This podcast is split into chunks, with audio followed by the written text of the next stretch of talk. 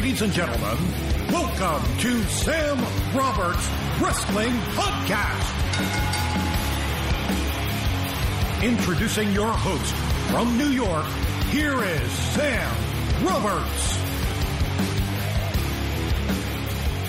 And here we are. Welcome. Welcome, everybody, to Sam Roberts Wrestling Podcast. I'm Sam Roberts, host of the wrestling podcast made by a wrestling fan for wrestling fans. I hate to tell you this. I don't consider myself a wrestling journalist. I don't consider myself a wrestling critic. I certainly don't consider myself a wrestler, although if you go to YouTube, you can find me delivering one of the great choke slams in pro wrestling history. I am a wrestling fan, and so that's what we do on this podcast. We embrace wrestling and we talk to some great wrestling minds as well.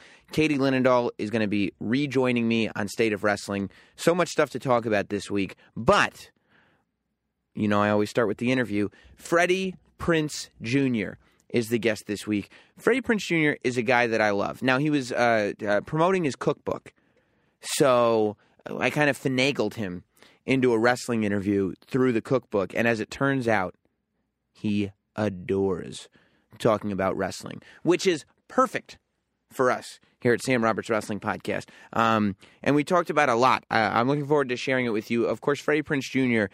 He was a you. Uh, it's the Freddie Prinze Jr. The guy from She's All That. The guy from Summer Catch. All these teen movies.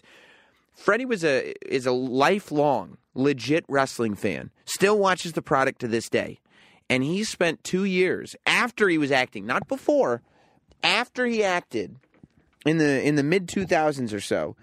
He spent two years, at, I guess probably more like the mid 2010s, as a writer for WWE. He went. He, he, went to Stamford. He went on the road. He went in the jet. Eh, Freddie Prinze Jr. was a WWE employee. I find that endlessly fascinating. I think it's inspiring that he decided to take his life into his own hands like that when he didn't have to. And it left him full of not only knowledge, but great stories. So let's sit back and relax. Let's start the podcast with Freddie Prinze Jr. and some really, really awesome stories, including what you guys know is my favorite Vince McMahon stories. Let's do it. And now, the Sam Roberts Wrestling Podcast interview. A lot of guys that grew up when I grew up, mm-hmm. like I've had multiple.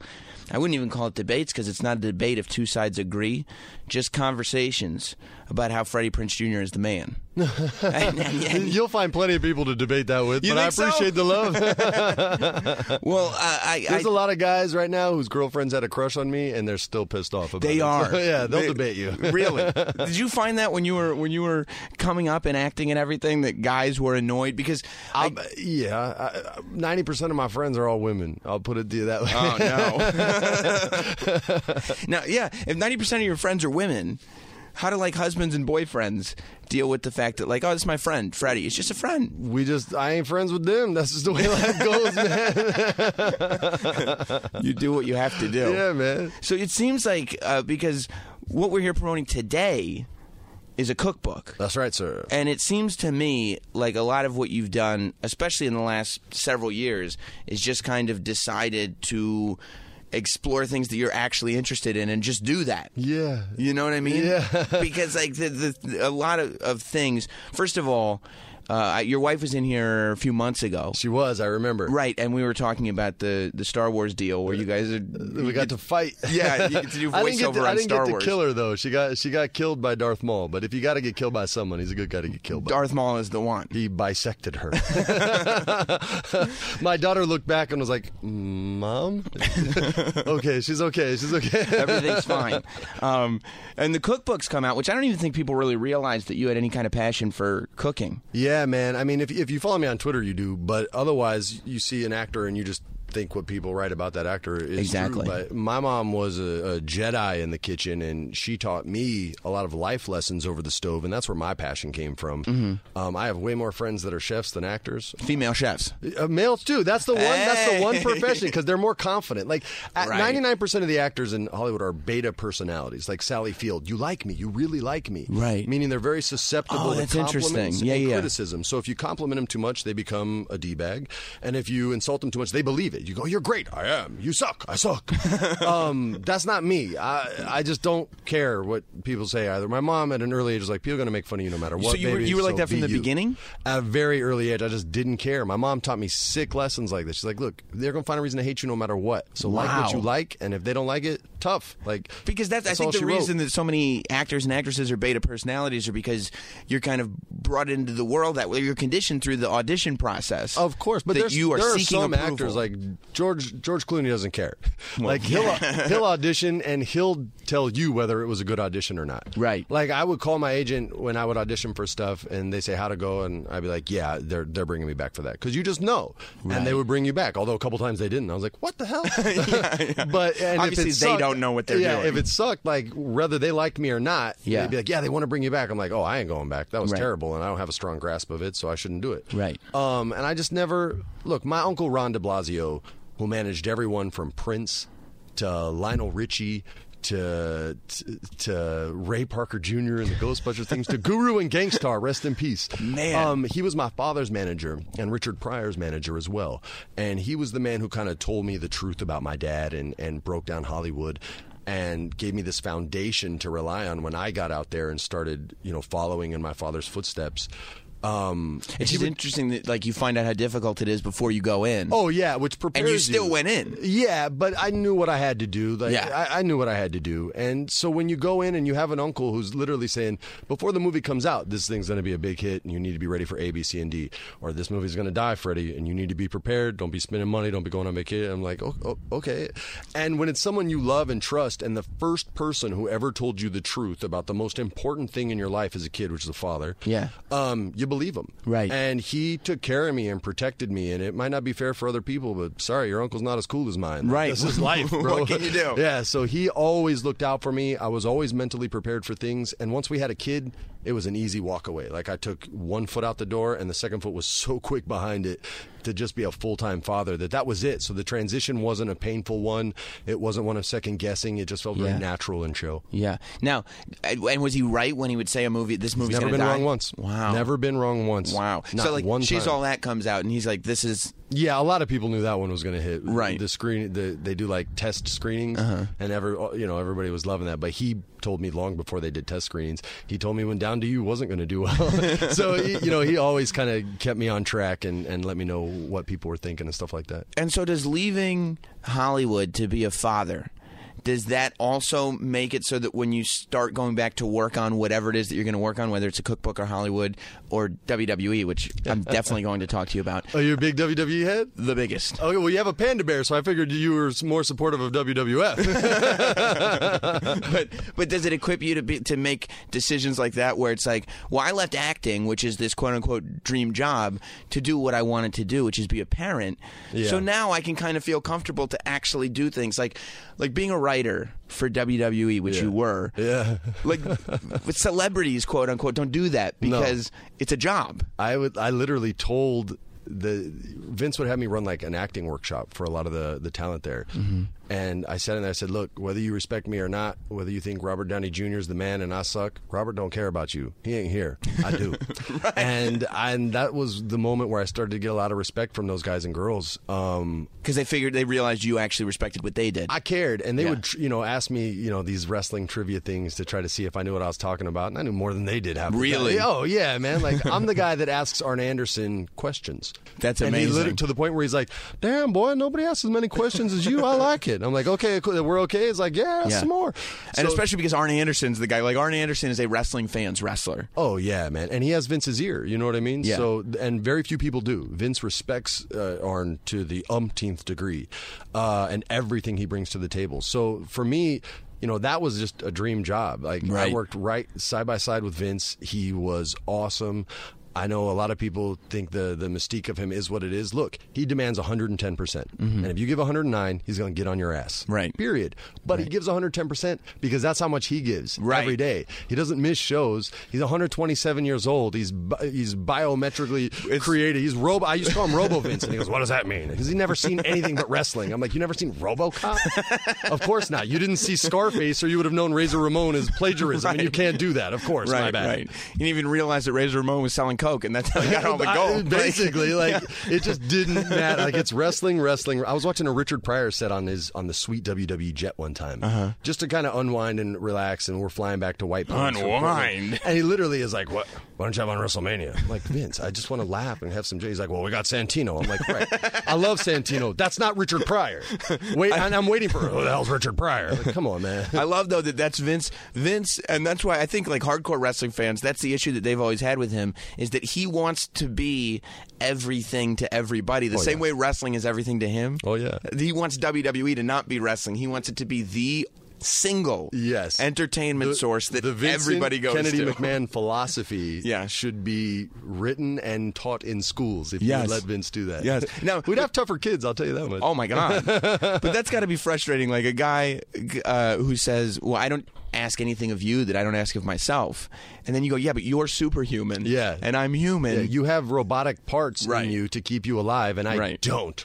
now, was it is it his idea to like the acting workshop, for instance? Is, Uh, is he aware that like you're an actor? Yeah. you can help. We can use these skill sets that you have Well, I- to further. They did something called a promo class, Right. And he would have kids come up. I don't think I've ever talked about this before. Um, he would have two wrestlers come up, two talent come up, and he would give them a scenario and force them to improv. But a lot of them didn't have any experience in that, and so. I get throwing kids in the deep end of the pool. Like I get the Marvel universe as opposed to DC. Like DC protects their heroes, right? Mm-hmm. Everyone's the alien, whether they're from Earth or not, and they're watching crime happen and they react to crime. Whereas Marvel was more active and they threw their heroes in the deep end, and if they drown, sorry, bro, you're done. Right. Um, and so he was very much on the Marvel side of things, which doesn't work all the time with everyone. And so I just spoke with him. I was like, look, man. You, you know you're using verbiage they don't understand and and this is something that I went through as a student and know certain directors could affect me better than others let me do the things that were in my acting class with them and it'll sort of break them down to the point where they feel like it's safe to fail because it Right. sucks failing in front of your peers and in front of your boss right, But especially what- when Vince is your boss. yeah, So once I had the room and I told everybody, like, Vince doesn't see any of this. We're not recording this. I was communicating with Vince, who I thought was strong, who I thought he should give a chance to, Mm-hmm. who I thought was weak, but I didn't tell them that. I wanted them to feel safe and comfortable to fail. Because my whole thing with live TV is if you're afraid you're going to screw up, you're going to screw up. Right. If you can just say, F it, so to speak. Sure. And you don't care about falling on your face, you never will. Right. And that was, we would do crazy exercises called like repetition where you're locked into whatever I say. So I'd be like, hey, nice shirt. And all they can say is, hey, nice shirt. And you go back and forth. And it's not to get him to be a better actor, it's to get him to feel so friggin' stupid that when it's finally over, like, oh, this was the dumbest thing ever. And they look around and it's all good. Right. And they wake up the next day and they still have a job. and so all of a sudden they start to get a little braver. And then I would tell them, hey, find, a, um, I'm not going to bring them plays because they're not going to be able to relate to that. So I said, bring the monologue from your favorite movie. I'm going to show you how that actor broke it down, or at least what I think they did. And then we're going to work on that. And then you're going to execute that monologue. So I had guys like Big Show cutting Christopher Walken's speech from Pulp Fiction. Oh, it's great. Where he's like, you know, and I had this watch, watch, in my ass, and he's cutting it to Hornswoggle. He's cutting it to Dylan. and uh, so it was, you know, things like that. Like Dolph Ziggler, Nick, he did. Uh, Alec Baldwin's speech from Malice, where he's like, Oh. "I am God." That whole speech, like, I have a dog, and he's a very smart guy. And when you let him do his own thing, he's very, very. He communicates much better than if it was just written for him. So I tried to show them techniques like that to help get them confident, and that was basically the majority of my job when I worked there. Who did you Who did you like as far as improv guys go? Oh, improv. I mean, Miz was pretty much the best one. Like he was the one who would want to challenge me the most. Like when we did repetition, I said, "You start," and he literally, "Can I say a bad word?" I Yes. don't wanna, he literally goes, "Why the fuck are you here?" And so our repetition was, "Why the fuck am I here?" And he goes, "Why the fuck are you here?" I go, "Why the fuck am I here?" And we just went back and forth. So he was probably the best equipped to do that. Um, but I had some really fun stuff with Jeff Hardy on his run to the title, and I got to write him some really crazy promos about sort of living in the gray area, which is what he was doing, and his whole like imagination and all that. Yeah. And once Vince got on board with that and said nobody touches Jeff until uh, until Armageddon, I was like, oh my god, he's gonna get the title, isn't he? And Michael Freebird, PSA, is like, shut up, don't say nothing, because he's been trying to get Jeff the title from since he was born, basically. Uh-huh. And he's like, you're gonna jinx it, don't say nothing. I'm like, no, I think we're good, I think we're good. And then we were, and it was that was my favorite part of, of my my tenure there. It's so great that- Like I was only there two years. But it's so great though that you were able to maintain fandom throughout. That you were excited Jeff Hardy was going to win the title because it's like, oh, you're I still got to excited. watch that from like backstage and wa- and watch that the end of that match, and it just you know blew my mind to hear those fans, and you know almost every one of them had his armbands on, and to see them start to believe Yeah. that he was going to win. And Freebird and Arn did the match, and the match they designed was amazing with those false finishes. And at that end, when you kind of forget about Jeff, and all of a sudden he comes and swantons off the top, and the crowd was like, "No, no, yeah!" And he straight he scaled the the scaffolding that Yeah. they built for Armageddon and just stood on top with the title. It was great. Now they must have loved you because you obviously have a grasp on the storytelling of pro wrestling that I think most people that's the the element that they haven't figured out when it's like is it real is it's like it's Yeah. this this storytelling mechanism is not something that's really embraced by most mainstream people. They don't get that. Yeah, it's it's tricky, man. You know, there's a lot of wrestling out there, and a lot of of wrestling that people will sometimes prefer to the WWE style. But I don't want to see you kick out of a finisher 27 times. Mm-hmm. I just don't, man. That's what makes it seem fake to me. A finisher is supposed to be a finisher, Right. Which WWE Um, For the most few months part, back does. started to get guilty of. Only on pay per views, though. Only on pay per views, and you wouldn't kick out ten times. You might kick out twice, Right. But the third one's going to get you, Right. Um, so I don't think they've they've violated too much, but they're trying to give the people what they what they want to touch. But Vince is always going to do what Vince does. Yeah. Um, and he honestly, I know people don't agree with this, but he really does know best. Yeah. Like John Cena was never going to be a heel because John Cena needed to be the inspiration for kids to watch that show. And people would joke and say, "None of your fans can watch you. That's why you're on in the first segment instead of the last because it's too late. It's past their bedtime." Those kids buy toys. Those kids buy merchandise. Right. And when those kids grow up and have kids, they buy tickets for those kids. He's Right. Hulk Hogan. That's who John. They want to hate on Roman Reigns. He's an inspiration for that next generation of kids coming up, man. I have a question for because you you're, you obviously understand storytelling. I was I as I watched this, you watch the show still, Yeah. obviously, like. And you see half the audience is cheering for the bad guy, which is Seth Rollins, and Yeah. half the audience is cheering for the good guy. I feel like sort of that linear good guy bad guy storytelling yeah. is kind of going away. UFC has really done a lot of that with their shows because now you're just pulling for a fighter and you don't care if he has a bad attitude or Right. a good attitude or something in the middle. Um, and that and that maybe Seth Rollins is there for half the audience to cheer for, and maybe Roman Reigns so. is there for half the but audience. I honestly, I think for. a lot of the audience is the hardcore fans, and so they're always going to cheer their NXT guys. They're always going to, Yeah. they're always going to cheer them. But, uh, but you know, it's it's. I want you to believe in in those in the indie guys and the guys coming, but just remember. Only certain guys get to hold the title. oh, you got to be the right type. You know, the small guys, their story is climbing the mountain. It's not reaching the mountaintop. They're Sisyphus. They roll the boulder up only to have it, you know, thrown all the way back down. Right. Uh, Shawn Michael was, was was a rare exception because his body would not break. Um, Rey Mysterio is an exception that proves the rule. He's not an exception to the rule. He got hurt. The demands of a champion, Daniel Bryan is another great example of what they have to do to their body 325 days a year with without good sleeping conditions, without great physical therapy, without the the means to rest between matches because you're just on another plane in coach flying somewhere. It is grueling and destructive, and that's why Vince wants to keep the belt on bigger guys because historically they've been able to last longer and remain healthier. I know no one likes to hear that because most of us are smaller guys, Right. And we relate to the smaller guys. It ain't jujitsu. The small guy don't get to win through technique. Vince is very old school, and he thinks if a big guy punches a little guy, he's going to lose. He's wrong. Mm-hmm. UFC's proved that. Well, the Gracies have proved that. Yeah. But that's his philosophy. So if you want to know some Vince philosophy and want to know why your guy can't win, there you go. right. But it's also interesting that like I, I never I always understood the second part, but the first part of just in terms of maintaining a champion, yeah.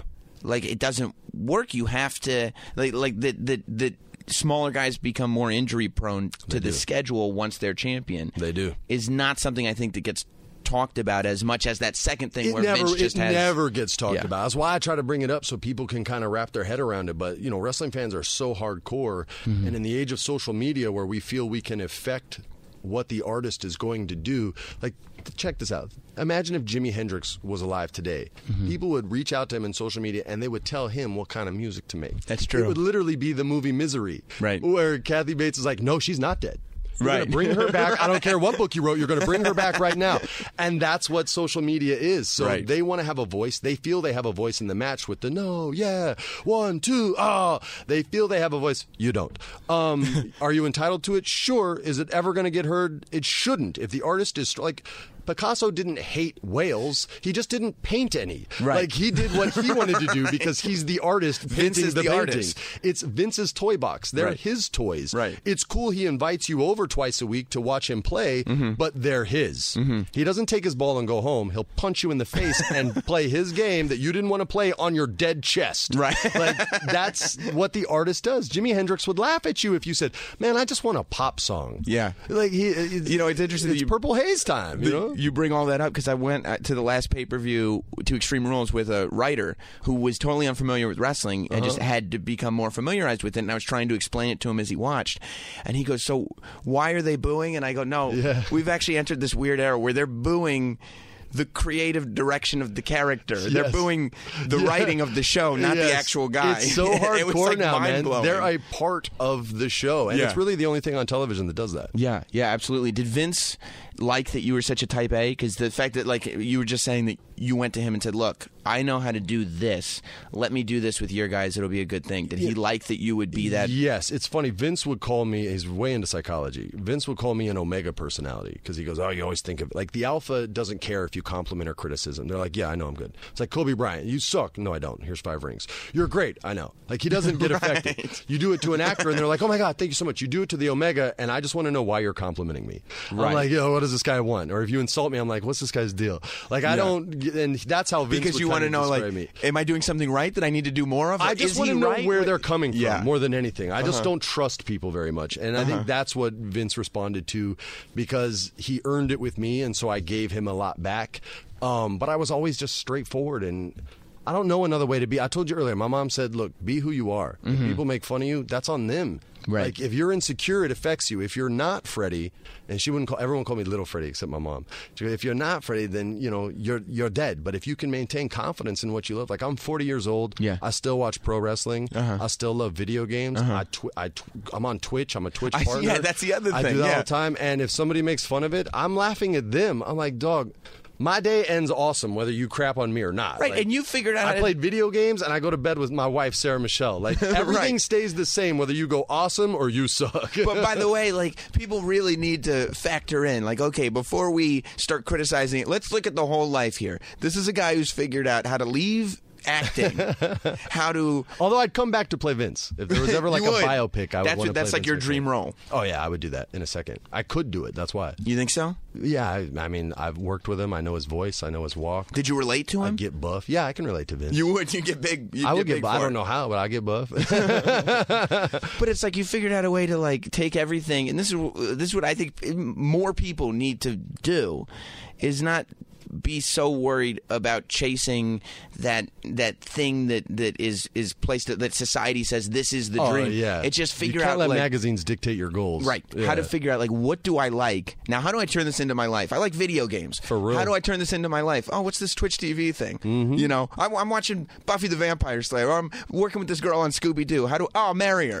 like, I'll, well, I'm not oh, friends with many actors. The only one I'm really close friends with, I married. So that Right. one was easy. Right. Or like, you know, I like wrestling. How do I do, I get closer? Yeah, let me get closer. Let me turn this into my life for a while. It was a it was a great experience, man. Uh, a, a great experience. You eat like crap, but uh, other than that, I mean, uh, there's like four or five of the recipes I had to like invent just so I could make easy stuff on the road. Really? Oh yeah. You well, when you're with Vince McMahon, you can call the hotel and be like, "Hey, do you mind if I go in your kitchen and cook?" And they're like, "No, of course." Vince, Vince has rented six thousand rooms for talent here. You can do whatever you want. I'll cook for you. No, no, no. I like to cook. I want to. Oh, well, absolutely. The kitchen will be yours. I won't allow anyone else in. I'm like, you can let anyone in. I just want to cook. But just need it- a stove. But when it's Vince, they're like, yes, yes, yes, yes, yes, yes, yes, yes. Did- so were you cooking for people on the road? Uh, a couple of the writers and a couple talent. They had a guy named MVP uh, who wrestled there. Love MVP. He and I were really close, and he hated me when I got there. He did? Oh yeah, he's like, "Who's this Hollywood guy?" Like, Right. and John Cena too. He was like, "Oh, who's he called me Ashton Kutcher." And He did? is what he called me. He's Who like, did, MVP or John no, Cena? John Cena. That's MVP great. did not like me, and I heard him struggling with a promo with one of the writers. And I went over and I said, "Look, it's it's not my place, but I think I know what this is missing. I heard you say something a couple weeks ago. I'll have a different take on it. I think if we add it to this promo, it'll kill." And he looked at me like he was going to punch me in the face. Right. Which is okay. He's a tough guy, but I am too. And I, I was my He's god- been to jail before, though. my godfather's Bob Wall, bro. I've been choking quarterbacks out since I was six years old. Yeah, he takes jujitsu now because of me. So, uh, and he's actually won tournaments now. Now he's probably whooped me up. But, uh, but anyway, he looked at me like he wanted to kill me, and then he just listened to what I had to say, and and he's just got everything stopped, and he goes, "That's really good." And I was like, no, man, that's you that's going to make it. You just said it, not me. I'm like, you made it good. I was like, just go out there and bust that out, man. I was like, everybody will love it. And he did it, and he killed it, and he came up, and we became friends. And he was the first pro wrestler that I ever cooked for. We made steaks. I made up some New Mexico cowboy steaks. Wow. And they're in the they're in the cookbook. Um, and I cooked those up, and he's like, man, we're in the kitchen, like nobody's in here. I'm like, this Vince Power. He goes, bro, I'm black, okay? He's like, Vince Power. Now they ain't letting me in here without you. I was like, oh, okay, maybe. How did you win over John Cena?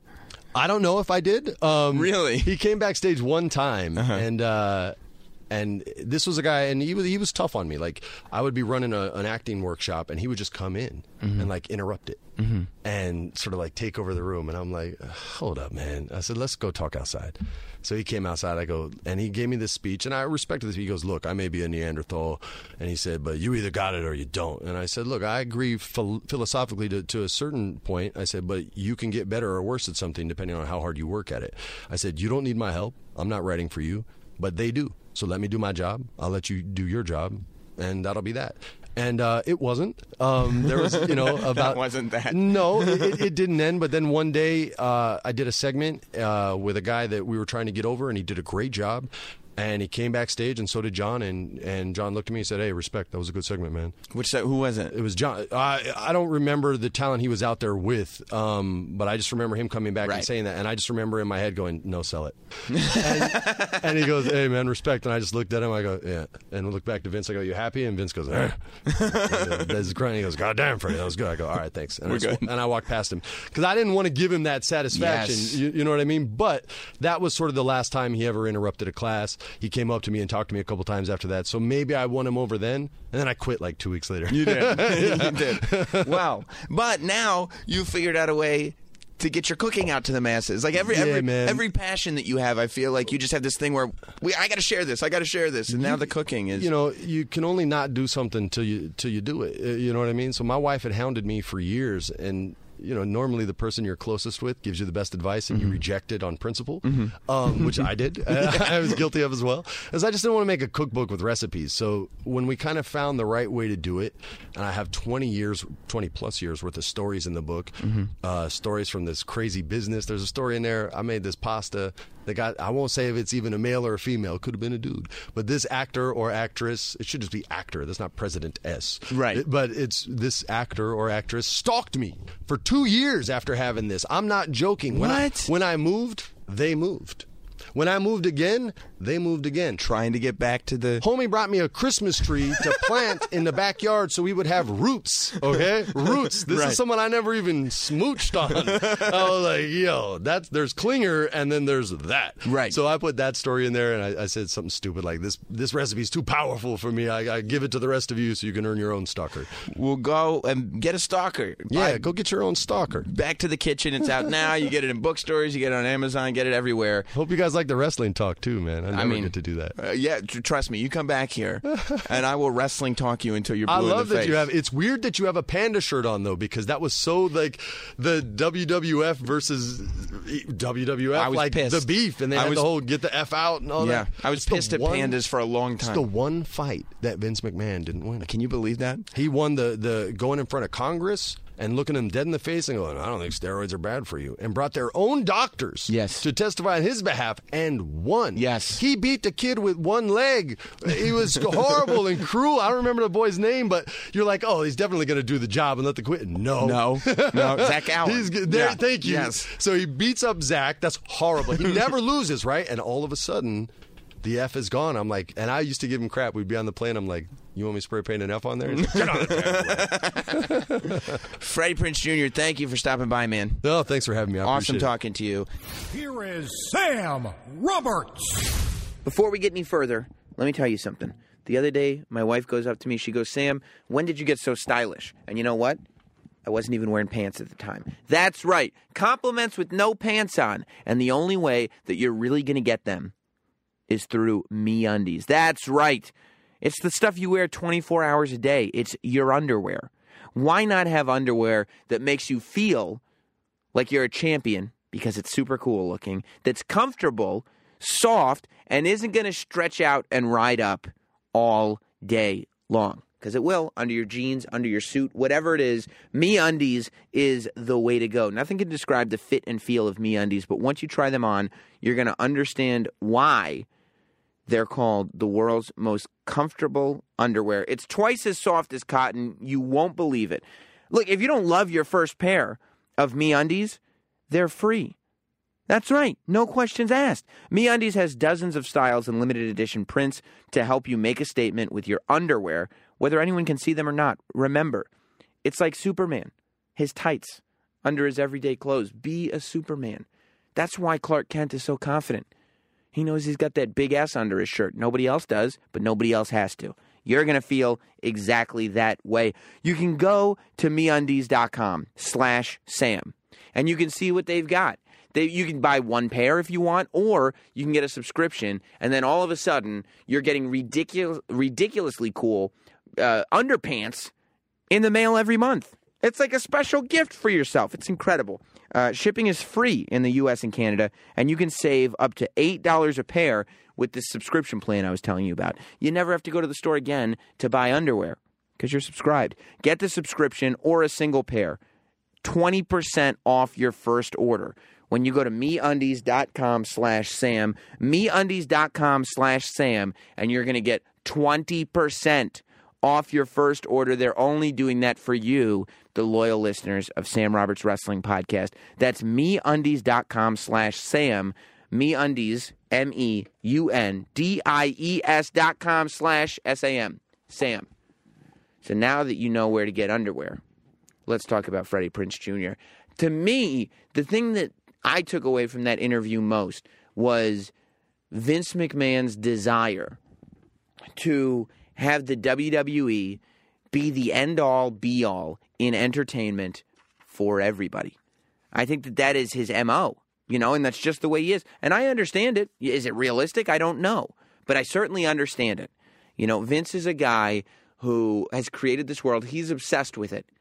And the same way he wants everybody to work at his pace, he expects, he likes what he does, right? He thinks that he is a shining example of what a person should be. So why not expect everybody around him to be that shining example? Is it realistic? No, maybe not.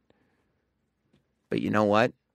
It's hilarious to talk about. And it was with Freddie Prinze Jr. Also, he told me after the interview that the guy whose name he couldn't think of, the Brian Kendrick, one of the guys who is part of the WWE uh, Cruiserweight Classic that's going to start on the network soon. So great seeing all those names mentioned uh, uh, this week. Brian Kendrick's going to be in it. Tajiri, those are the returning guys. But then you've also got uh, a ton, a ton of talent from all over the world uh, that I'm very, very anxious to see in a WWE ring. It's going to be so exciting to watch guys like Zack Sabre Jr. and Drew Gulak and 100 guys. Well, 32 guys to be exact, but many, many guys whose names I'm not mentioning in a WWE ring. And who knows? You know, the draft, I think for sure, when this draft goes down July 19th, uh, you're going to see guys from NXT get called up, like a lot. And maybe uh, on a future podcast, uh, I'll have uh, Linendoll go over with me the guys from NXT that will get called up and where they'll get called up to. At some point, we'll do a full on fantasy draft. Uh, but in the meantime, I would say that any of the guys in this cruiserweight tournament are open to either being drafted or to filling spots on that NXT roster that is definitely going to get thinned out for sure, for sure. Uh, and I'm very, very excited to see that. Uh, I also want to tell you, and by the way, the reason we do these ads now and sponsors is because they help keep the show free. There's a lot of costs when it comes uh, to doing a podcast, you know, especially when you want to get word out about it that will allow you to get better and better guests. That's why it's so helpful. Number one, that you support all of our sponsors. Number two, that you subscribe on iTunes. And number three, you leave those reviews. But when I say uh, uh, supporting our sponsors, I mean, I told you about the underwear, right? But if you don't have your face looking right, it's not going to matter what you're wearing. Your face has to look good. And the way to make your face look good is to go to harrys.com. I've used Harry's, okay? Harry's.com is this great website where they're basically selling you everything you need for an amazing shave, but at half the price. And I talked to these guys, and it's genius, the business model they've figured out. They're not skipping on any quality. Number one, they're deciding to make a little less profit off the razors than these big, giant conglomerates are, which I think is pretty noble. Number two, they manufacture them themselves. Harry's.com has factories where they manufacture their own amazing quality razors, which means you're skipping middlemen. And number three, they don't have to worry about uh, stores. They don't have any stores. They go direct from the factory to the consumer and they pass on savings to you. Okay? It's one of the best shaves I've had. I don't really use razors like that. I always have a little bit of stubble, but guess what? I was going away with the wife. Wanted to make sure my face was smooth. I used Harry's. It was perfectamundo. And you can too. I mean, who doesn't want to look like me, you know? Um, it was close, it was comfortable, it was the whole thing. And they have their own moisturizing shave cream that smells amazing. You'll smell like a man. Your woman will want, or your other man, whoever it is, will want you. And by the way, ladies, can I tell you something? My wife shaves her legs with these razors. That's how uh, uh, uh, gentle and smooth they are. And she's got some smooth ass, ass legs. No doubt about it. There's all kinds of stuff that you can get on the website. You can get Harry's shave set, uh, which is a great gift. Uh, it has a, a matte black razor handle, a chrome razor stand, the moisturizing foam shave gel, three of Harry's handcrafted blade cartridges, a travel cover, the whole deal. It's all for 40 bucks. People are going to think you paid 100 for it. Harry's also offers shaving sets at different price points. You can they start at 15 bucks. Get one for yourself. Put down 15 bucks, realize that you're getting ripped off going to the drugstore. You don't have to anymore. It's a great shave at a fair price. Close, comfortable, five German crafted blades, uh, flex hinge, and lubricating strip. Quality guaranteed, full refund if you're not happy. It's $2 a blade or less which is half the price of a leading brand. Uh, and you can order online to avoid the hassle of going to any store. Uh, plus, shipping to the U.S. is free for all Harry's shave sets. Listen, go to harrys.com right now and redeem a special offer for fans of this show. If you're a listener to Sam Roberts Wrestling Podcast, Harry's is going to give you $5 off your first purchase with promo code Roberts. I can't believe it. The deals they give, and they're giving you even more money off because you're a listener to the show. That's beautiful. Don't wait. Economy shipping uh, for Father's Day ends, uh, well, it already ended. So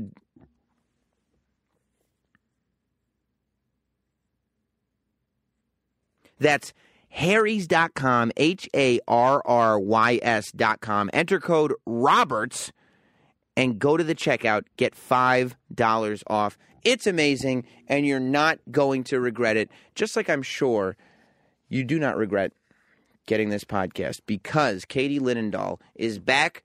She was out of town for a couple weeks, but she is back rip roaring and ready to go. Uh, a lot of observations to make about everything that's been going on in TNA. I haven't gotten a chance to talk about the great uh, Matt Hardy, Jeff Hardy YouTube videos, which I'm going to do.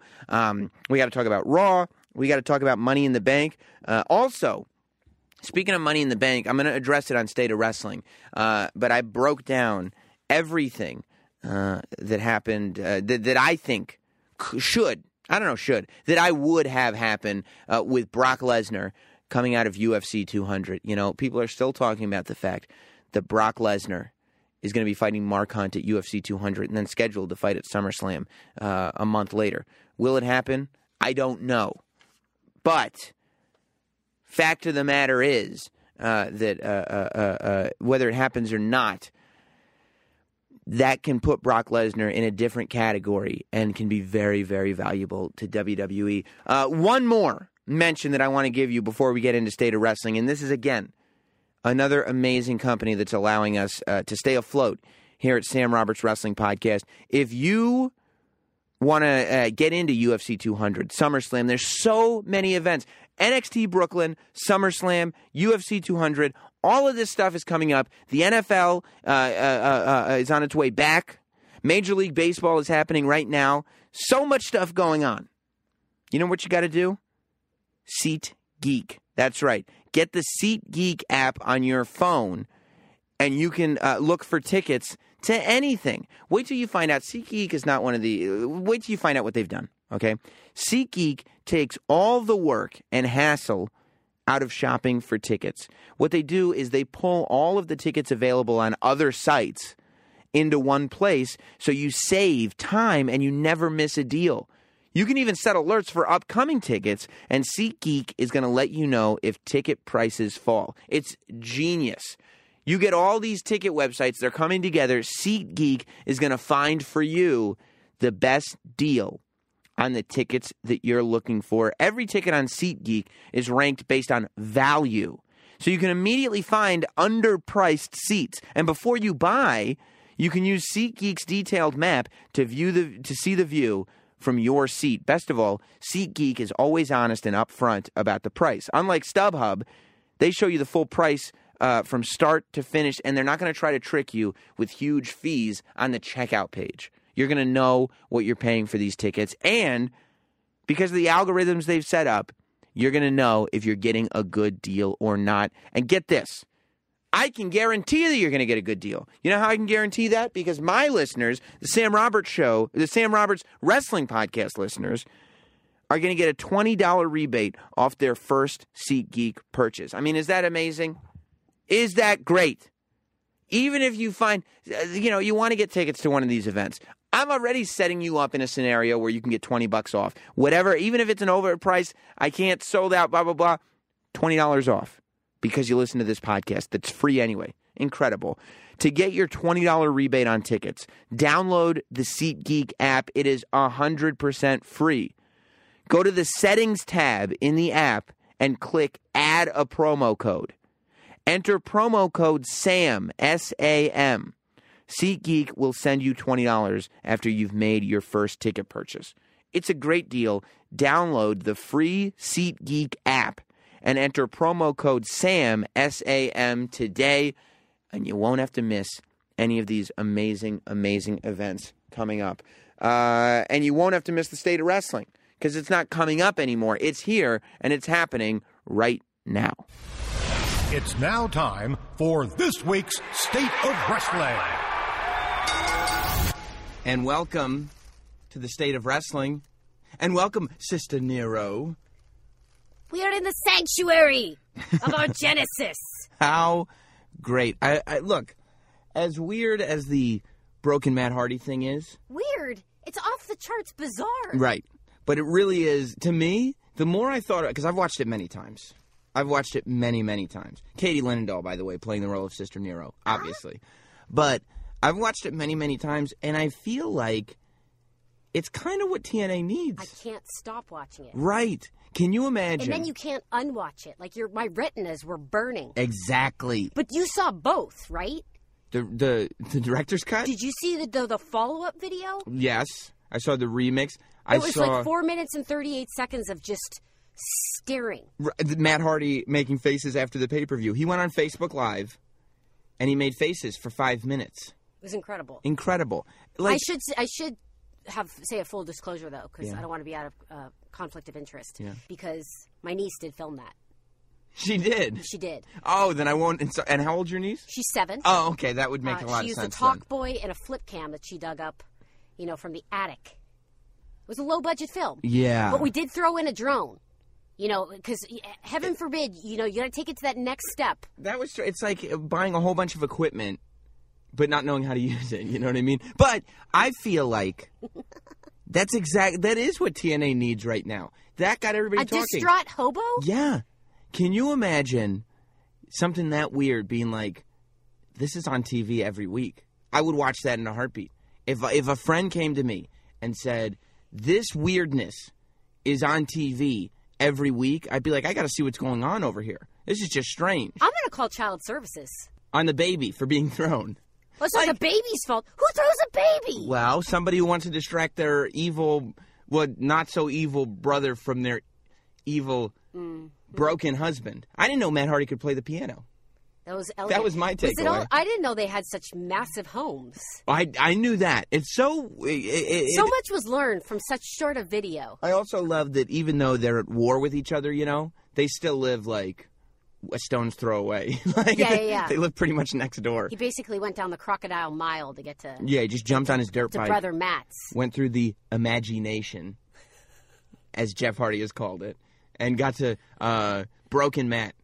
Broken Matt, who, by the way, I think there's many parts to this of which I love, Mm-hmm.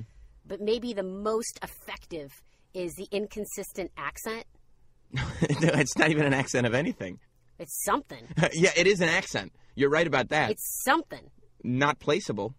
It- Oh, no. If you've ever seen the movie, And it's changing. It's ever changing. It's like Yes. a mood ring. if you've ever seen the movie The Room, which I've talked to you about Mm-hmm. before, worst film ever made, but like I won't stop watching it. I've interviewed the director, I've interviewed the star, like I'm obsessed with it. That is this In, in that, For not wrestling. The, not room.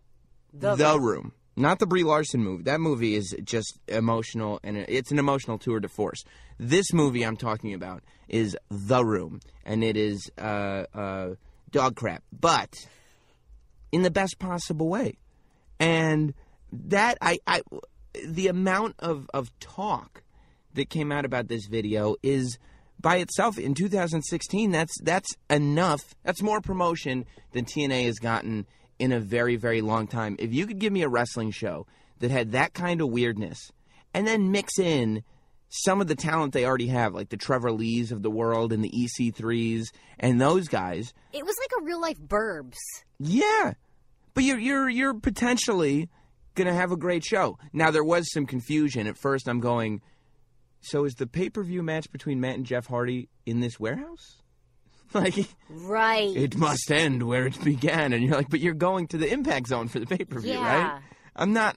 I'm not sure, but still, I couldn't have been less interested in Slammiversary before I saw that video, and then there was at least something in me that said, "Oh, huh, what's going on here?" I could not agree more You know, I I think that that this is exactly where TNA's focus should be on Brother Nero. on everything around this. They should let they should be hiring people with weird ideas, and maybe they have Billy Corgan's there. Who knows what kind of oddball ideas Billy Corgan's got? But I say go with this. Make it the weirdest wrestling show on TV, and then mix in like a little bit. If you have seventy percent, sixty-five percent weirdness, and thirty-five percent amazing wrestling, you've got a great show on your hands. It, it is true. I mean, is this kind of your formula for standing out in their scenario? Yeah, that's my formula for standing out in any scenario. 65% weirdness, 35% good. Yeah, it's kind of like your own pie chart. Yeah, yeah, yeah. That's hmm. that's that's the pie chart to success. I just don't know when the baby was thrown. I was like, this has hit a whole level. right, but it was like, yeah, I want to see babies get thrown every week on TV. I, I We thank went- goodness Brodus is, is We- babysitting. Well, we went to the when we went to the TNA TV taping. What was the highlight of the whole show? the baby, Brodus carrying around the baby. the baby. Yeah, yeah. I think was a star. and you know you've you've signed talented people now. You've got uh, the pay per view Slammiversary was successful in the fact that it was a decent show. You know, it wasn't a bad show, but it wasn't like there wasn't a moment that people were talking about. You know what I mean? like the videos. Right. Like after the last Ring of Honor pay per view, it was a great show, and people were like, "Oh my god, the ending with the Bullet Club." Like those are the things that you need if you're not WWE. WWE can get away with having uh, some duds. TNA, if they're gonna have two pay per views a year, you have to have something like catastrophic happen Well, at both of them. We should recall that they have, in past, pulled a lot of strings. What do you mean? They've pulled in Bigfoot, then they pulled in Yeah, those aren't Yeah, those but- aren't but that they tried. necessarily the strings I was talking about. But I mean, this is one that's working. This is an avenue of success. Right. And and you know what? Maybe maybe in this TNA universe there is a space for Bigfoot. Sure. When there's there's this- a space for a Yeti in WWE. When the- maybe. When there's this kind of weirdness, you know, I I don't I don't see a problem with it. I feel like I think you just have to think very very differently creatively. We talk about this. WWE has cornered the market. Professional wrestling in this day and age to the mainstream is defined by what WWE looks, feels, sounds like. That's pro wrestling. So, okay, how do you exist outside of WWE? You don't compete with it doing what they do.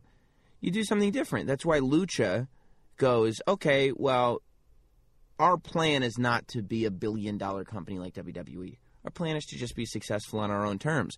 And in order to do that, we've got, you know, Robert Rodriguez and what's his face, the reality show producer, producing the show. But they come up with a show that's different, that looks, feels, sounds different from WWE. So wrestling fans and non wrestling fans like, oh, this is interesting. TNA could capitalize on that weird wrestling viral success. I'm not saying this is what they do, but for instance, we were talking uh, last week when Kaz was here uh, about the Joey Janela Zandig, who I call Danzig 150 times, I feel like.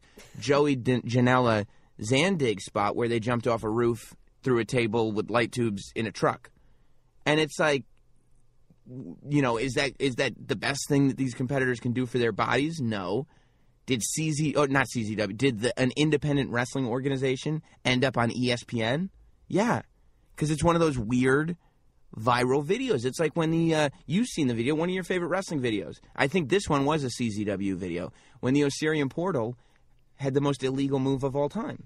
Different, but effective. Right now, if you could, if you About could, a million of those views were contributed to myself. if you could figure out a way that you could He's have hypnotized in the locker room. All right, I'm done. Right.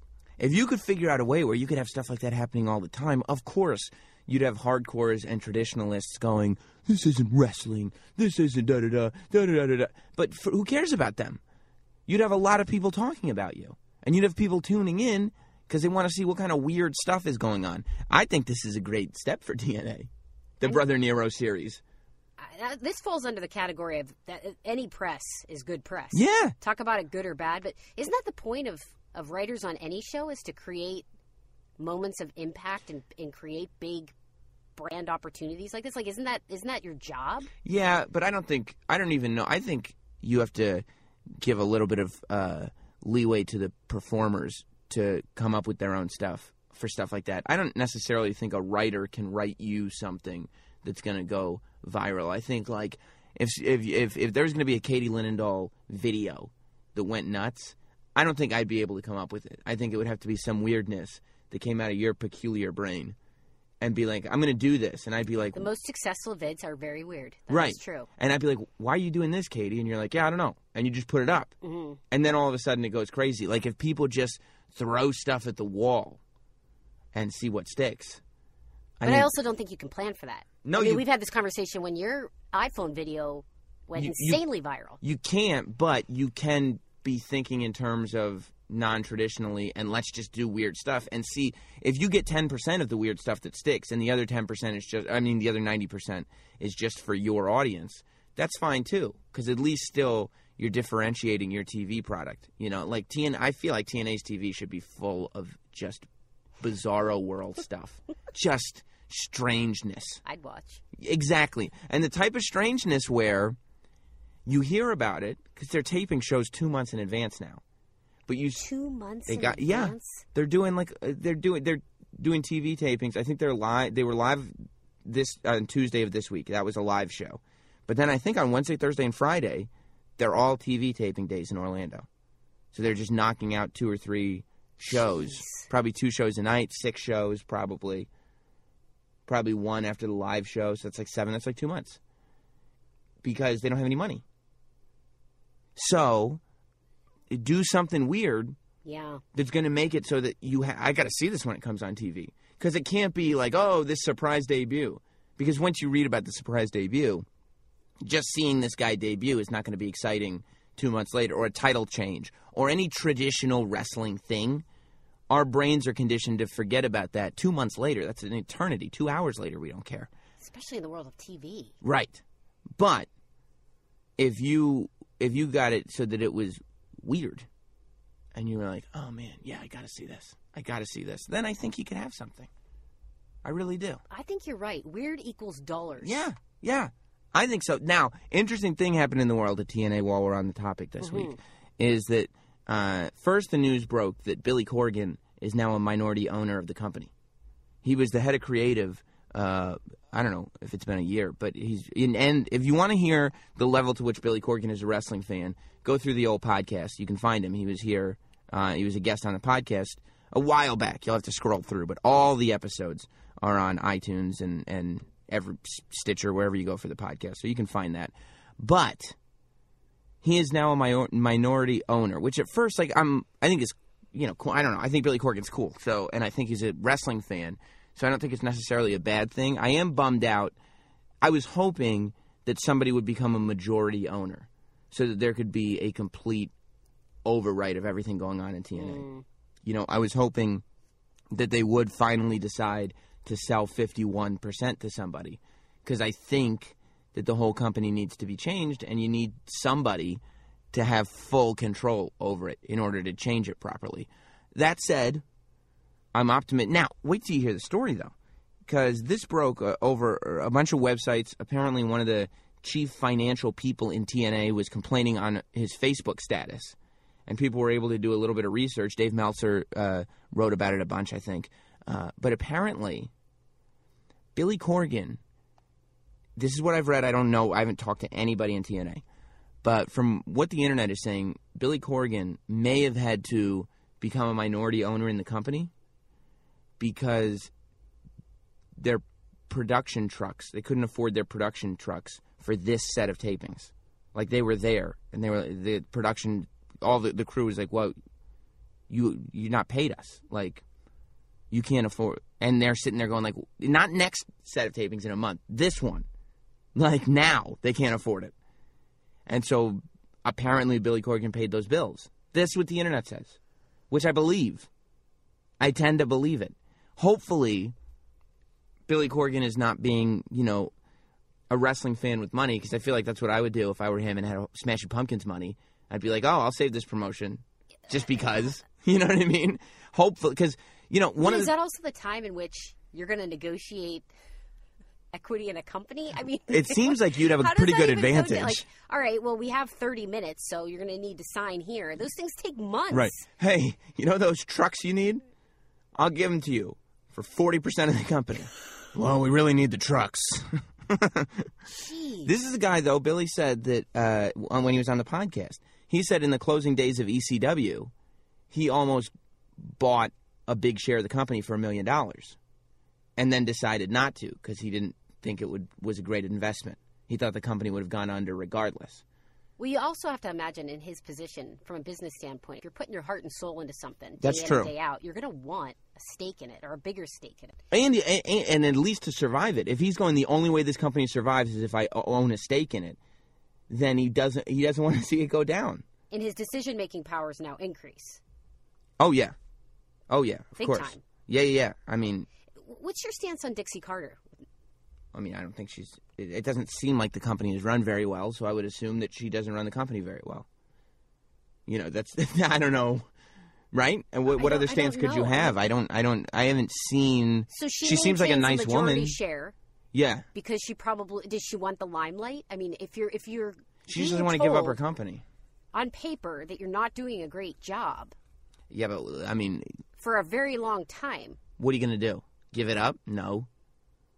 You know, it's hers. She doesn't want to. She doesn't want to put down her ball. You know, Vince McMahon's gone through some rough times too. He wouldn't put down his ball. She thinks that I, but but Vince McMahon knows wrestling though, and Dixie, I don't think does. But I don't know. I mean, she seems like a nice woman, but doesn't seem like sandwich statement. doesn't seem like One a, nice thing, the point, something nice to close it. doesn't say, hopefully Billy can do a lot of good in TNA. That's what you just you always kind of have to be optimistic for TNA, right? You just have to maintain optimism and hope that okay, maybe this time this will work. Maybe this time this will work. Maybe this time this will work, and move forward. You know, and and and TNA does certainly get a lot more publicity for the negative stuff that happens there than the positive stuff. You don't hear a lot of reviews, even when the TV's good, even when the matches are good. People don't really talk about that. They talk about the fact that the company's going under a lot. Uh, but I think part of that is also because they haven't made it must watch television. Like they have decent matches, but it's not the sort of thing where you feel like you're missing out if you don't watch, you know? Right. I was impressed with the production value, though, when we did go to that show. Yeah, I mean it's a full fledged It's it's it's a good deal. Well, they they refer to it, I think, you as a TV company instead of a wrestling company. That's why they don't tour. That's why they don't do house shows. That's why they blah blah blah. But they, I mean, it's it's a full. It's not an indie level production. It's a full fledged production. But that's you know expensive. You know, maybe they would be doing better if they just had two college kids with DSLRs and they're like, "Here's our TV show." you know, I, I don't know what you do, but uh, but you're right too. Budget for promos is out the door. Right, right, exactly, exactly. Speaking of uh, other products too, we found out this week that the uh, we found out all the names in the WWE Cruiserweight tournament. Mm-hmm. Now, the Cruiserweight Classic, I think it starts on television next month. They start filming it soon. Uh, I, there's a couple things going on. A lot of programming is coming to WWE Network. You've got the Cruiserweight Classic, and apparently, this was dropped by Jerry Lawler, and I've heard similar things from other people that WWE is going to expand their pay per views. So, other than the big four whatever pay per views, they're going to be doing two a month one for Raw, one for SmackDown. So, as of September, there'll be a Raw, September and October, we'll have Raw and SmackDown pay per views within the month. So, you're talking about what is it? 12 minus 4 is 8. So, you're talking about a possible 20 pay per views a year from WWE. Better get that network. That's it. Better sign up. It's a huge expansion, 20 pay per views a year, and the Cruiserweight tournament. And obviously, if the Cruiserweight Classic, I should say, is a success, they're going to continue to try to do things. It's clear that WWE is trying to be a one stop shop for wrestling. I mean, you heard in the Freddie Prinze interview that I think that Vince McMahon's philosophy is WWE should be a one stop shop for all entertainment. And that's probably why the network was created. Well, the question is: Is it over? I don't know if overexposure is the word. Is it too much? Is there too much content? Are you expecting too much of your audience? You know Too know, much birthday. is it is it too much birthday? We talked about too much birthday before. Is this the definition of too much birthday? Is uh, uh, 52 three hour Raws, 52 two hour SmackDowns, 52 one hour NXTs, 20 pay per views, and your cruiserweight uh, classic type specials. Is it too much birthday for you to keep up with what's going on in WWE? Better go down to part time, Sam. What, instead of prime time? Yeah, because it's going to take you a long time to watch all this content. It is. Plus, It is. catch up on the vault. I, I think on the on what's going on in the vault. Yeah, now it's like when you talk to somebody that's like, no, I'm just watching uh uh uh some old uh, WCCW stuff on the network. It's like, who has the time? I feel like that I I would un- I understand the thinking behind it being so much.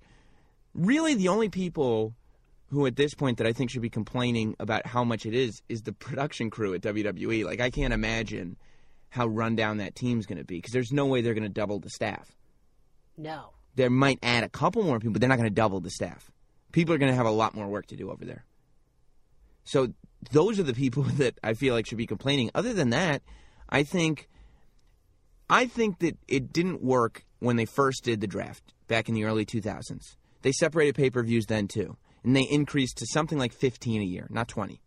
But I think that didn't work because we were talking about traditional pay-per-views meaning you were still trying to convince people to shell out 40 50 60 dollars a mm. month or whatever it is to buy this pay-per-view. And at the end of the day even if you love this smackdown pay-per-view that's headlined by brock lesnar it's tough to be like well i don't know if i'm going to pay for that because SummerSlam is in three weeks you know what i mean i might have to save my money here all it's really doing is adding value to the wwe network and theoretically so the, the original purpose of the brand split was to create competition, theoretically, you don't have to watch everything. Like it's it's being broken down to a place, and maybe it's. I don't know if you can even say it's that bad for WWE. You can theoretically just watch SmackDown or just watch Raw. You don't have to watch Raw and SmackDown because they're two separate things now. That's not going to happen, though. Who's going to make that choice? Well, if uh, people who don't have uh, 17 hours a week to watch wrestling, probably. Part-time Sam Roberts. Right, right. I would say that I think a lot of I, I, SmackDown, I think, is going to be in the position where they have to create something cool. Because Raw is what you're always going to watch. Raw has been on for 157 years, I believe, is what Michael Cole said on commentary. and that is the show that you watch. If you're a wrestling fan, when's wrestling night? Monday night. It was too well established in those Monday Night Wars to ever, ever change. Monday night's wrestling night, you watch Monday Night Raw. So, if you're going to watch one or the other, people are going to end up watching Monday Night Raw. Now, unless, and this happened a little bit last time, SmackDown becomes this awesome show. And I think that will be the motivation. And who knows, theoretically, it could create some kind of competition between the two brands. But I don't I don't think it, it, it cheapens the product to have that many shows to tell you the truth. You don't think there's a quality over quantity at play here? No. I Is there a consideration to your point, which I never thought of, is, is how much extra work is that put on staff? I mean, if we start to see graphics made out of Microsoft Paint, right. Well, people look, are getting real tired, and there's Matt Hardy promos running around. I don't think it's up to the fans to worry about the production crew. You know what I mean? That's going a little too inside. like I don't sit there worrying like, uh oh, you know, New Girl. It is a fair point. New Girl was only 13 episodes last season. Now it's 26 episodes. What's the PA gonna do? What's the best boy gonna do? Like, that's not really. That's when you know you've gone too deep into wrestling fandom. When you're like, they're overworking their production crew and and and the wear and tear on the trucks that they just bought. It's like, okay, it's It not. a valid point, though. It's it's it's that's their issue. Like there are your issues and their Well, issues in life. have brought it up. It's it's it's it's a point to, to consider, but that's in all of life, right? There's things for you to concern yourself with, and things for other people to concern themselves with. Okay, with. then maybe to back to the the core the core point here is it too much? We just focus on content. too much content. I don't think so. Uh, you know, it's going to be tough to watch all of it. Um, if the brand split maintains integrity, then it won't necessarily because it's not like you're saying seeing the same roster and storylines played out over 20 pay-per-views. It's still the same amount of pay-per-views per storylines. So you're not going to see Seth Rollins and Roman Reigns on a pay-per-view every 2 weeks. You'll see them on a pay-per-view every month, which is the same thing you have mm-hmm. now. It depends very much on the brand split maintaining integrity and actually being a brand split. This is why, and you can look up when they first announced the brand split. I have been an advocate from the beginning for two different heavyweight champions, for one for each brand, because it maintains the integrity of the split. I think the tag team should be on one show and the women should be on another show. Maintain the integrity of the split. Wow. You know, don't have anybody flipping between the two brands. Nobody. It, it will get confusing, and it does not maintain that integrity. I think that, that that's what you do. There's not enough interest, and there's not enough women to do two separate mm. rosters of women.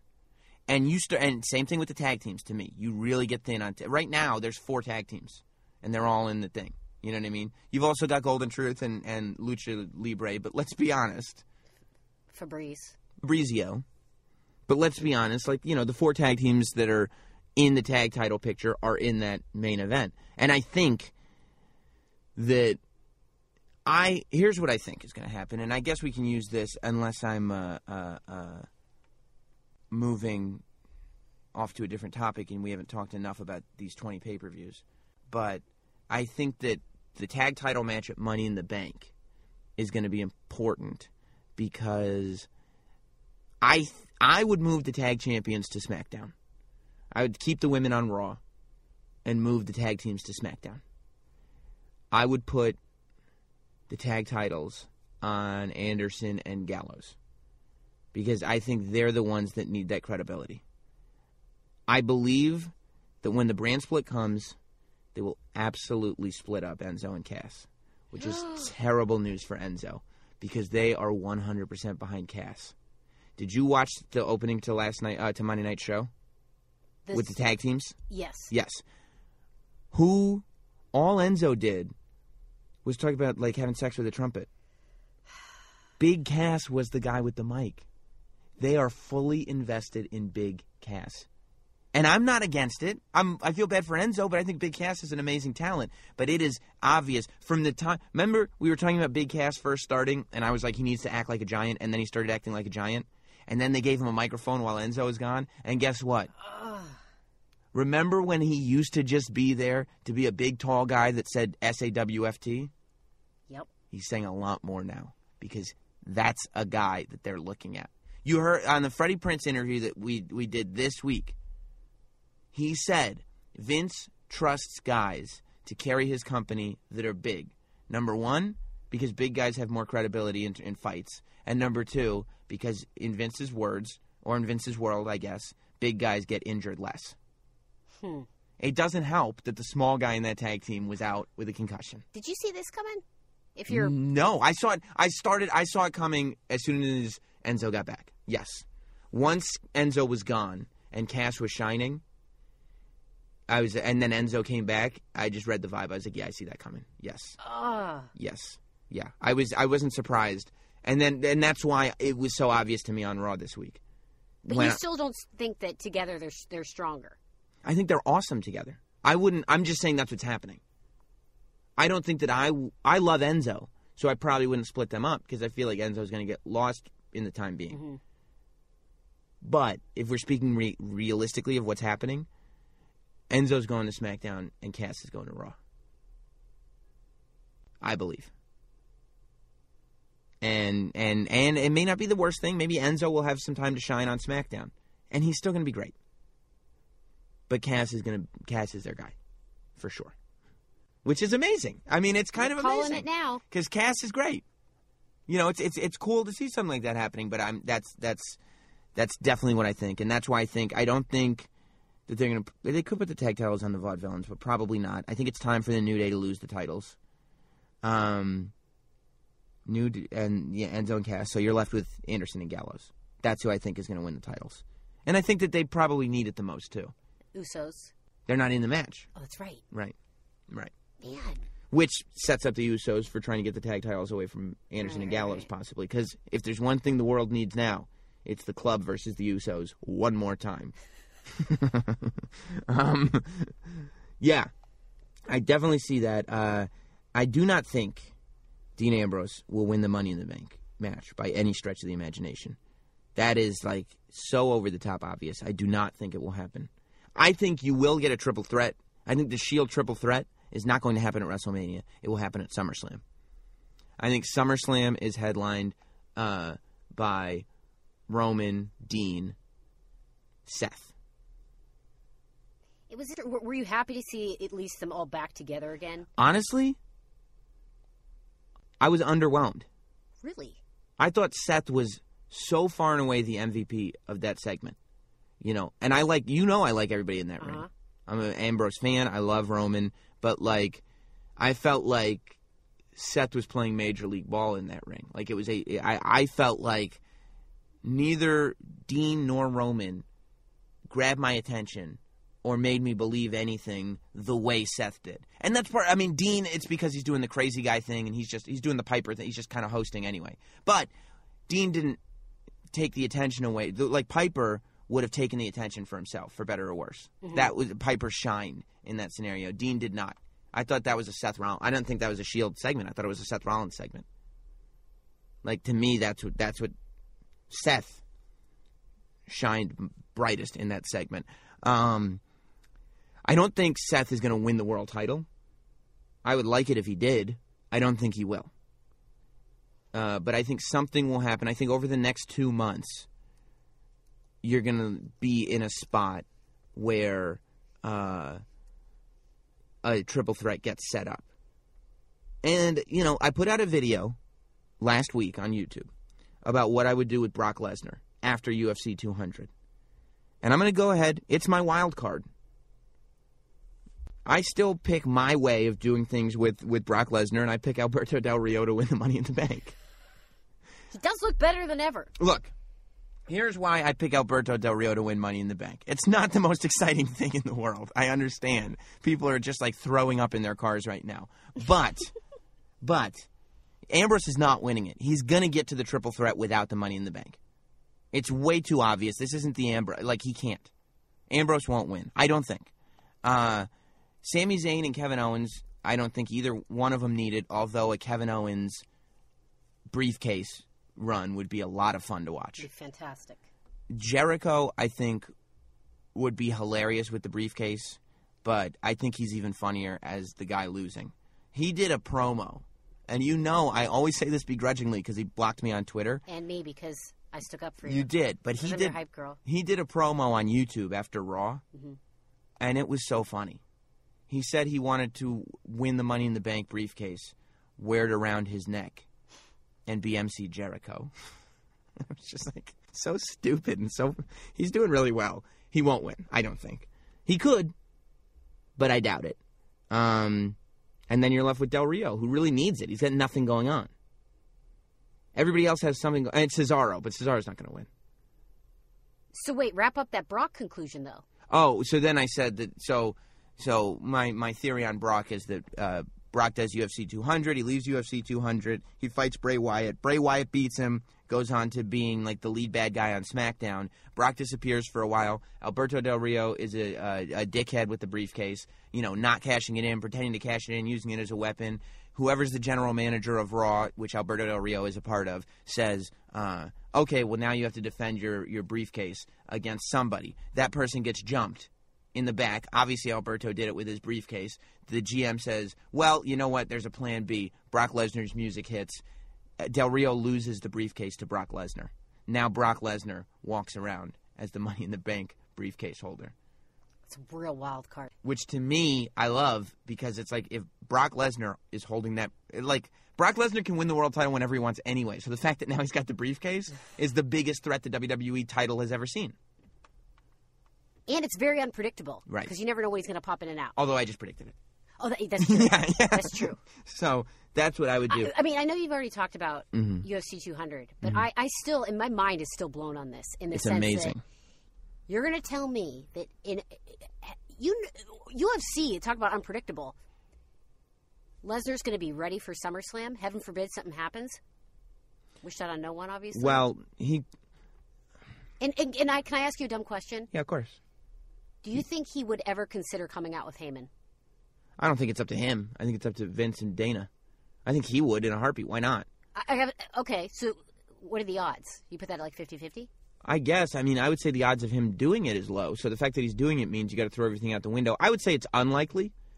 I think that Dana probably Dana White probably doesn't want more, more. WWE. I think Dana White doesn't want this to feel like it's a WWE guy in UFC. He wants it to feel like it's a UFC guy. Um, so I think Dana would probably not want his WWE advocate to be out at ringside with him, even though they have a legit relationship. Um, Do you think behind the scenes there was obviously some give and take to this deal? Yeah, I mean, even by itself, the deal is a give and take deal. Both sides stand to benefit. I think WWE benefits a lot more than uh, UFC does.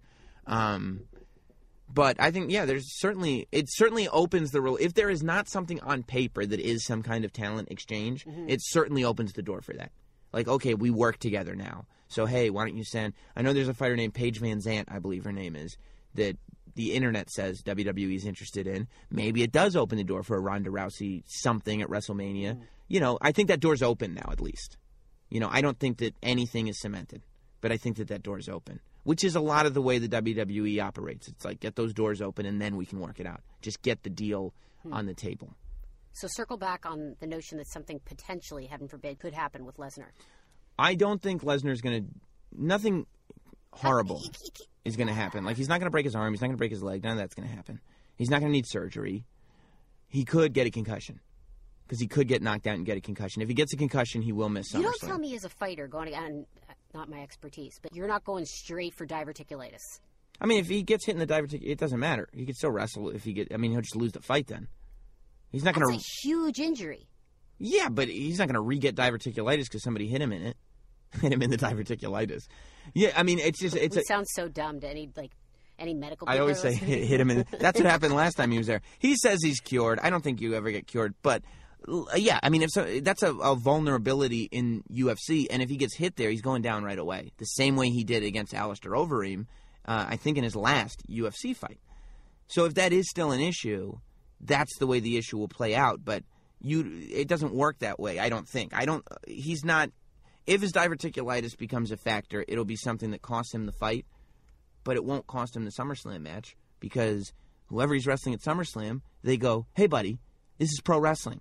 Don't hit him in the diverticulitis," and they'll go, "You got it, boss." Just hit him in the mailbox. Right, exactly. That's how you beat Brock Lesnar. Right. But you can't Seen do that in UFC. before. You can't do that in UFC true. though. That's true. referees are better. So yeah, I think the worst thing that could happen to Brock is he gets a concussion, uh, realistically. Uh, and if that happens, he won't be at SummerSlam. But That would suck. it would suck, but they're still selling SummerSlam regardless. True. You know what I mean? And they're still getting that publicity for the next time uh, uh, Brock Lesnar's in town. I will say, speaking of TNA, where we started, the other thing I liked about Raw this week was uh, John Cena. Oh, when he dropped the PWG. He dropped Ring of Honor, and then he dropped PWG. First, he dropped PWG. But you know what he didn't drop? TNA. Which is where AJ Styles made his career. I mean, That's a great point. of all the shots to take, John Cena's like, I know you've made a name for yourself in New Japan, PWG, Ring of Honor, and Dixie's just like, ah, huh? Ah, ah, no plug for TNA. It's like, come on, that's just petty at that point. It's like every organization that you and AJ was probably like, yep, you got them all. You named every last one. I mean, you heard he, he AJ went down to naming WrestlePro. Right, right. You I heard AJ when he was on the, when we interviewed him. He was like, he has no, no, no interest in TNA, so he's probably perfectly happy with it. But it's like, oof, that's a shot.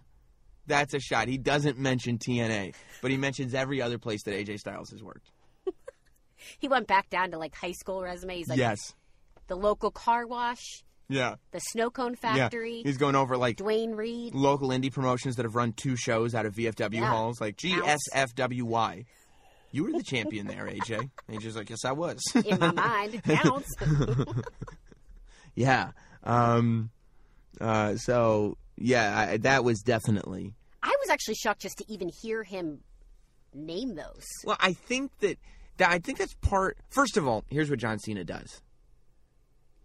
Even though he takes comfort in being the mainstream guy, he likes to win over a little bit of the internet every now and then.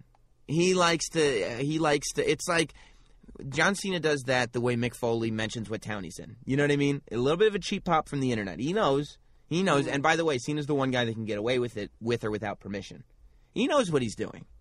So and I, so so he knows what he's doing. He goes like, "Here's what I'm going to do. I'm going to get some some internet credit for mentioning these promotions, and still mm, jab right at TNA. there you go. Eat Pretty it. smart. Eat it. It's like ouch. I'd be Pretty upset. smart. I'd be upset if I were TNA. I'd be upset. The only thing I, w- this is what upsets me about Raw right now. I wouldn't say the only thing. Just fly Bob Backlund to the arena. Just fly him there. Enough with the split screens where they're obviously in two different places altogether. Like, you're not even recording them live at the same time. It's so obvious. Just fly Bobby to the arena. Fly Mr. Backlund to the arena and let him and Darren do exercises face to face. Please. It'd be so funny. That's really funny, Sam. He's recorded all of them in Stamford, I'm sure, and Darren's just recording them wherever. Like, just fly Bob Backlund to the arena and have him and Darren Young doing exercises backstage. That's funny. Why not? It's one extra plane ticket. Got budget cuts.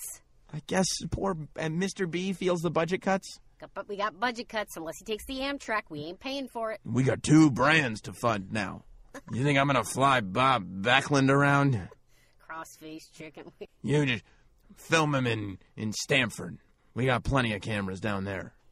It's uh, up there. Don't tell me where it is. God damn it! I know where it is. How much was Matt Hardy's production team? Exactly. at least Matt and Jeff were together in the same room. It's a terrible room, but they were together in the same room. You know what? A production can be subpar, but you throw in a drone that's A plus caliber. Yes, yes. How about okay? So AJ Styles, John Cena. That's the other big Money in the Bank Ah, match. Love it. Can't get enough of it. I go AJ. AJ. Not. I think AJ will win the match. I now if I were him, I would have signed the bitch club contract. You like the Bitch Club better? Love the bitch club because I don't care what you think. yeah. I'm here to win it. Right. Any way possible. Right. I don't care what you th- say of me. Struggle is real. Guess what? I'd say I just signed that contract, and I want you to know something. It's not the Bitch Club contract. It's the Don't Give In to Peer Pressure contract. Yes. Yeah, that would have been super cool. Yeah. I'm, Yeah. I'm into it. I uh, uh, I'm I'm very much looking forward to that match. It is kind of a dream match, um, and I think, but I, I think AJ will win. But let's keep in mind, Kevin Owens won the first match too. I think this will be Kevin Owens all over again. AJ will beat John Cena, Mm. but John Cena will handedly beat AJ uh, multiple times after. like that's that's the cycle we're on. But let's just live in Money in the Bank right now. You know now. what though? Those matches were so good. Mm-hmm. I, I don't. I don't think at the end of it. I mean, yeah, we care who wins, but those were such stellar matches. I'd watch them again. Here's what I think: Uh, the Kevin Owens matches, they're absolutely. I think that so the the single branded pay per views, I think are starting in September.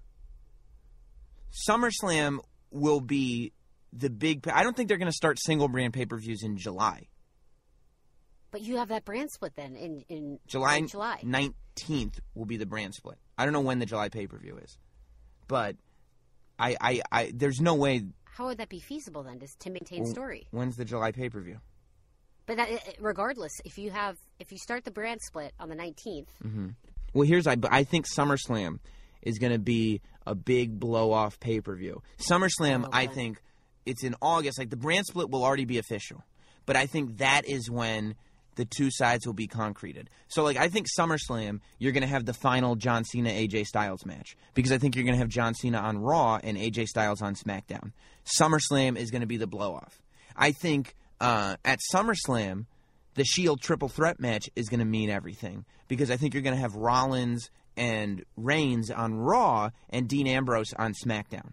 So you're going to have your main events for SummerSlam are going to be even more special because they're going to launch these brands into something else. I think that here's what you'll have. You'll whoever comes out of SummerSlam with the title. If Dean Ambrose leaves SummerSlam with the championship, and he could, then that championship is going to SmackDown, and they'll have to find a new champion for Raw. If Roman Reigns comes out of SummerSlam, or Seth Rollins comes out of SummerSlam with the championship, then I think the championship moves to Raw, and SmackDown needs to find its own title. But that's the, and and the John Cena AJ thing. You've got okay, who's gonna? This is again Raw, John Cena, SmackDown, AJ Styles, the two guys one on one. Boom. I think that that's what SummerSlam this year is going to be about. That final blow off before we officially do this draft split. And it'll be the last time that Raw guys and SmackDown guys touch each other until maybe Survivor Series, maybe Royal Rumble. oh, so then we're saying. I guess I hadn't thought about that. So you're saying the big main pay per views will still be Right. Now, Money in the Bank, you would think, has to be a co branded pay per view. So they may blow off Survivor Series. I don't know. But I would say SummerSlam's your blow off. Then maybe the guys don't touch each other. Maybe there's some elimination tag at Survivor Series where finally the two brands touch each other again. That's three months later. is weird. Th- I know, but it just sounds weird. Not like that. I know, and I But not like that. Okay. Then, then you've got your Royal Rumble where they'll meet again in the Rumble, and then not till WrestleMania. But SummerSlam, I think, will be the final blow off. Like this summer will be spent getting the brands in order. July and August, it'll be a month and a half of kind of figuring everything out, and then after SummerSlam, cemented.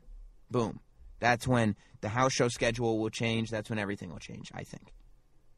Because obviously they're going to separate the house shows. And I would imagine they're going to be running Monday house shows. So I would imagine on Mondays they'll do Raw and they'll do a SmackDown house show. Because otherwise you're talking about sending guys home on Sunday to come back for ta- TV on Tuesday, which makes no yeah, sense. I mean, you wouldn't be cannibalizing too much of.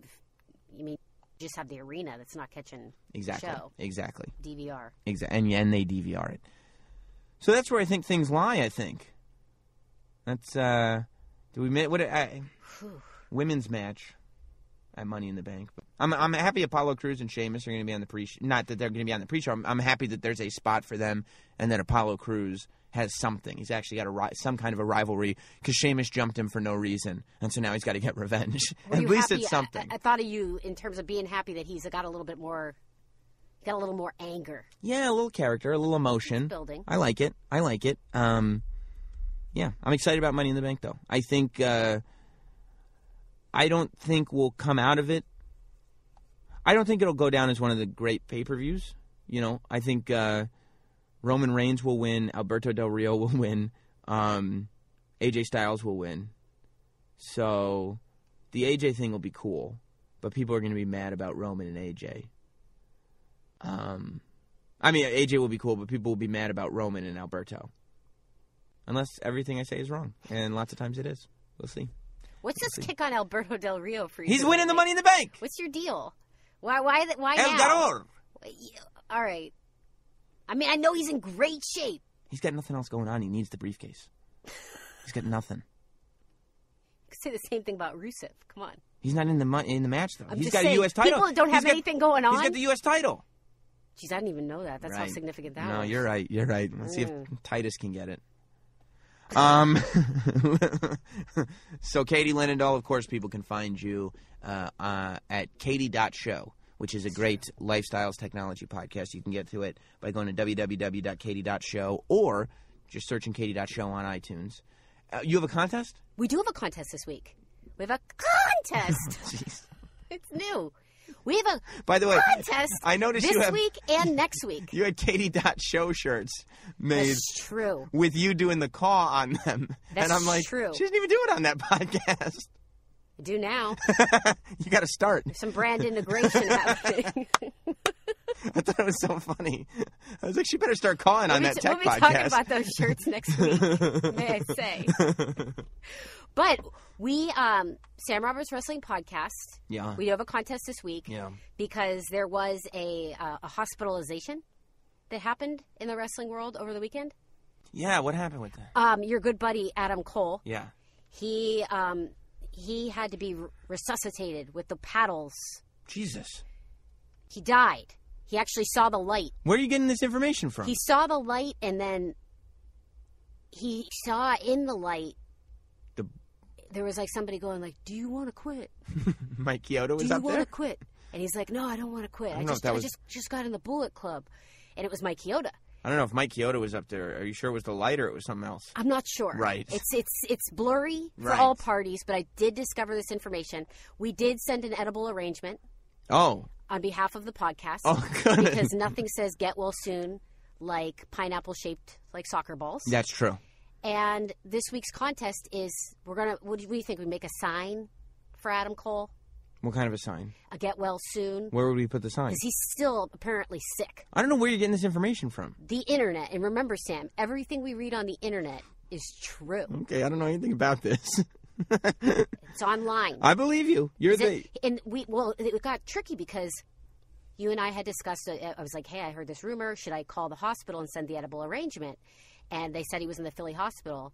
And so, I mean, it took some finagling, but I, I have contacts out there on Mm-hmm. the medical side, so it wasn't a problem.